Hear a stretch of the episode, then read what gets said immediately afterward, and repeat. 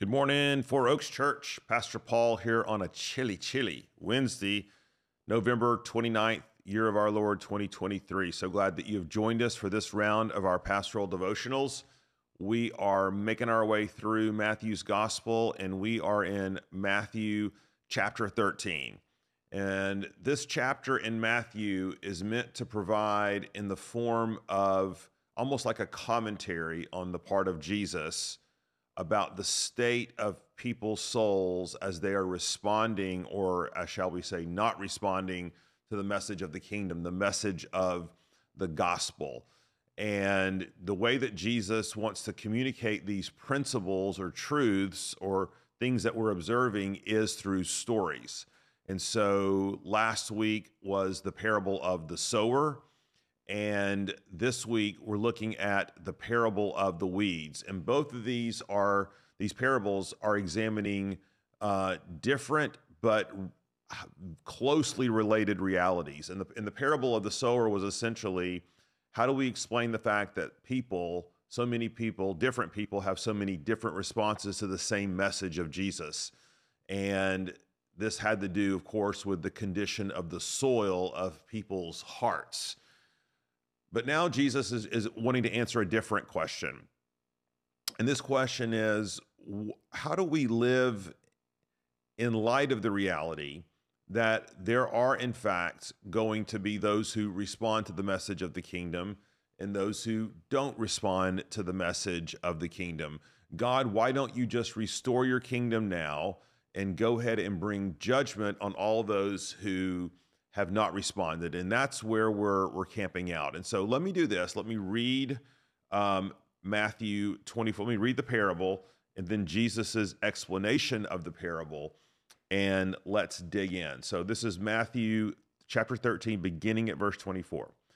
He put another parable before them, saying, The kingdom of heaven may be compared to a man who sowed good seed in his field. But while his men were sleeping, his enemy came and sowed weeds among the wheat and went away. So when the plants came up and bore grain, then the weeds appeared also. And the servants of the master of the house came and said to him, Master, did you not sow good seed in your, in your field? How then does it have weeds? And he said to them, An enemy has done this. So the servants said to him, Then do you want us to go and gather them? But he said, No lest in gathering the weeds you root up the wheat along with them. Let both grow together until the harvest, and at harvest time I will tell the reapers, Gather the weeds first, and bind them in bundles to be burned, but gather the wheat into my barn. Now go down to, to verse 36, and we're going to come back to the other stuff um, in the next day or two. But let's look at what Jesus' explanation is to the disciples about this parable. Verse 36, chapter 13. Then he left the crowds and went into the house. And his disciples came to him, saying, Explain to us the parable of the weeds of the field. He answered, The one who sows the good seed is the Son of Man. The field is the world, and the good seed is the sons of the kingdom. The weeds are the sons of the evil one, and the enemy who sowed them is the devil. The harvest is the end of the age, and the reapers are angels. Just as the weeds are gathered and burned with fire, so will it be at the end of the age. The Son of Man will send his angels, and they will gather out of his kingdom all causes of sin and all lawbreakers, and throw them into the fiery furnace. In that place there will be weeping and gnashing of teeth. Then the righteous will shine like the sun in the kingdom of their Father. He who has ears, let him hear. Now, what's great about this parable is that Jesus actually explains who the principal characters are and who is doing what. Okay, so let's just rehearse that briefly from that explanation. Jesus is the sower, the Son of Man. And the seed, of course, is here, um, is the seed of his word, but it's good seed. Okay.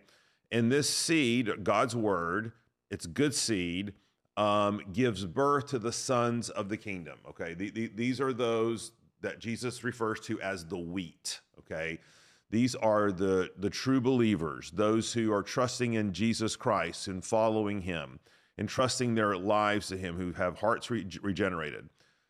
Well, at the same time, growing amidst the, the wheat are what we would call tares or weeds, all right? And these are bad seed. These are seed not regenerated by the by the word of God, um, but but implanted, controlled by Satan himself. And Jesus says, at the end of the age, when he returns for his second coming, there will be a great harvest. Okay, and the and the Bible always uses the word harvest in relationship to judgment. Um, and there and there's going to be two gatherings that happen. Jesus says there's going to be a gathering of the wheat. Okay, and these, of course, represent the people of God.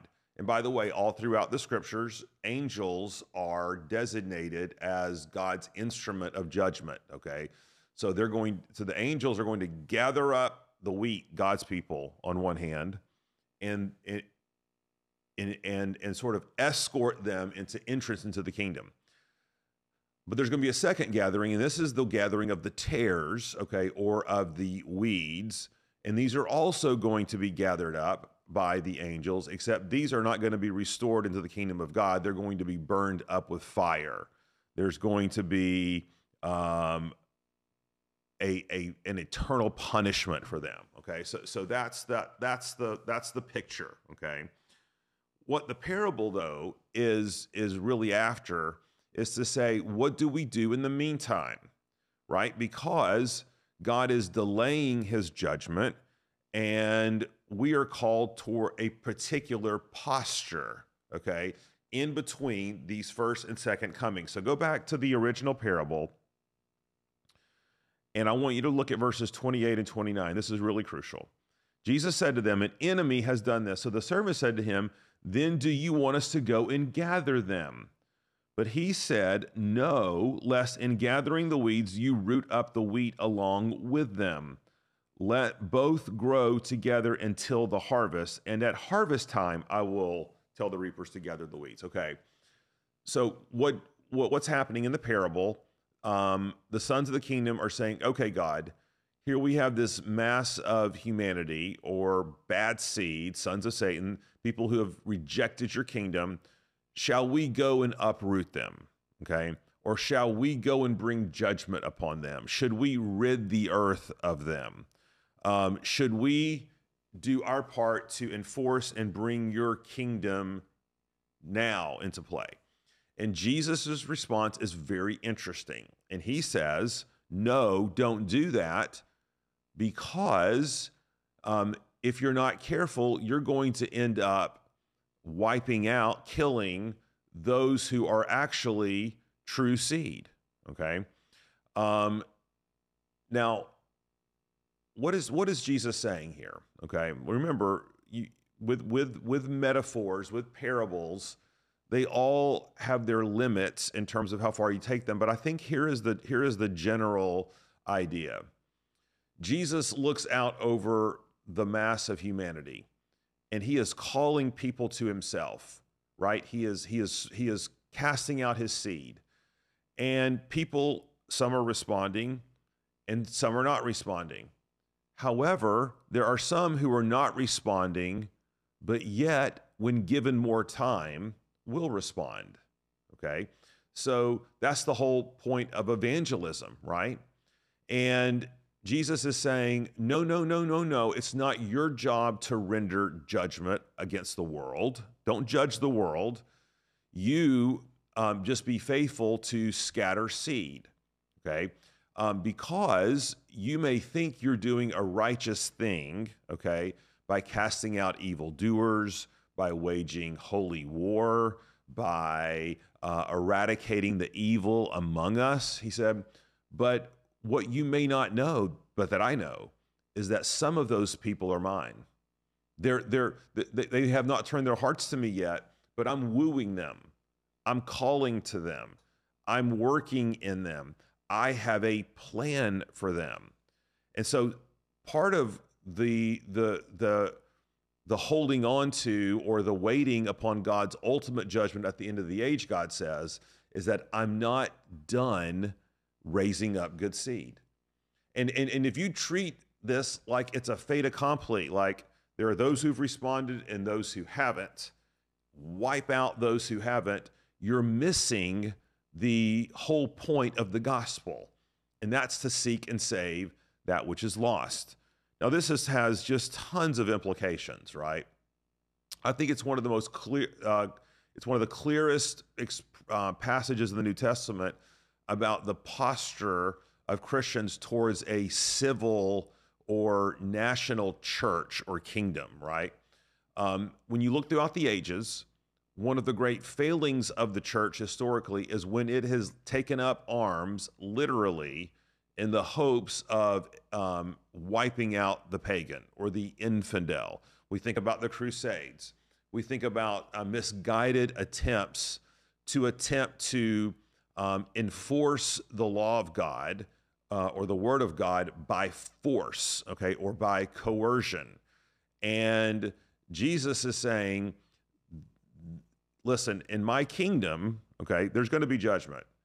And there it's going to be a it's going to be a dictatorship, a benevolent one, a glorious one in my kingdom. But for now, don't do that, okay?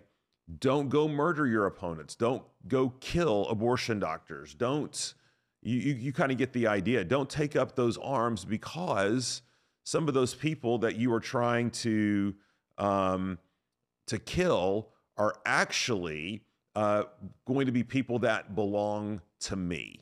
Okay.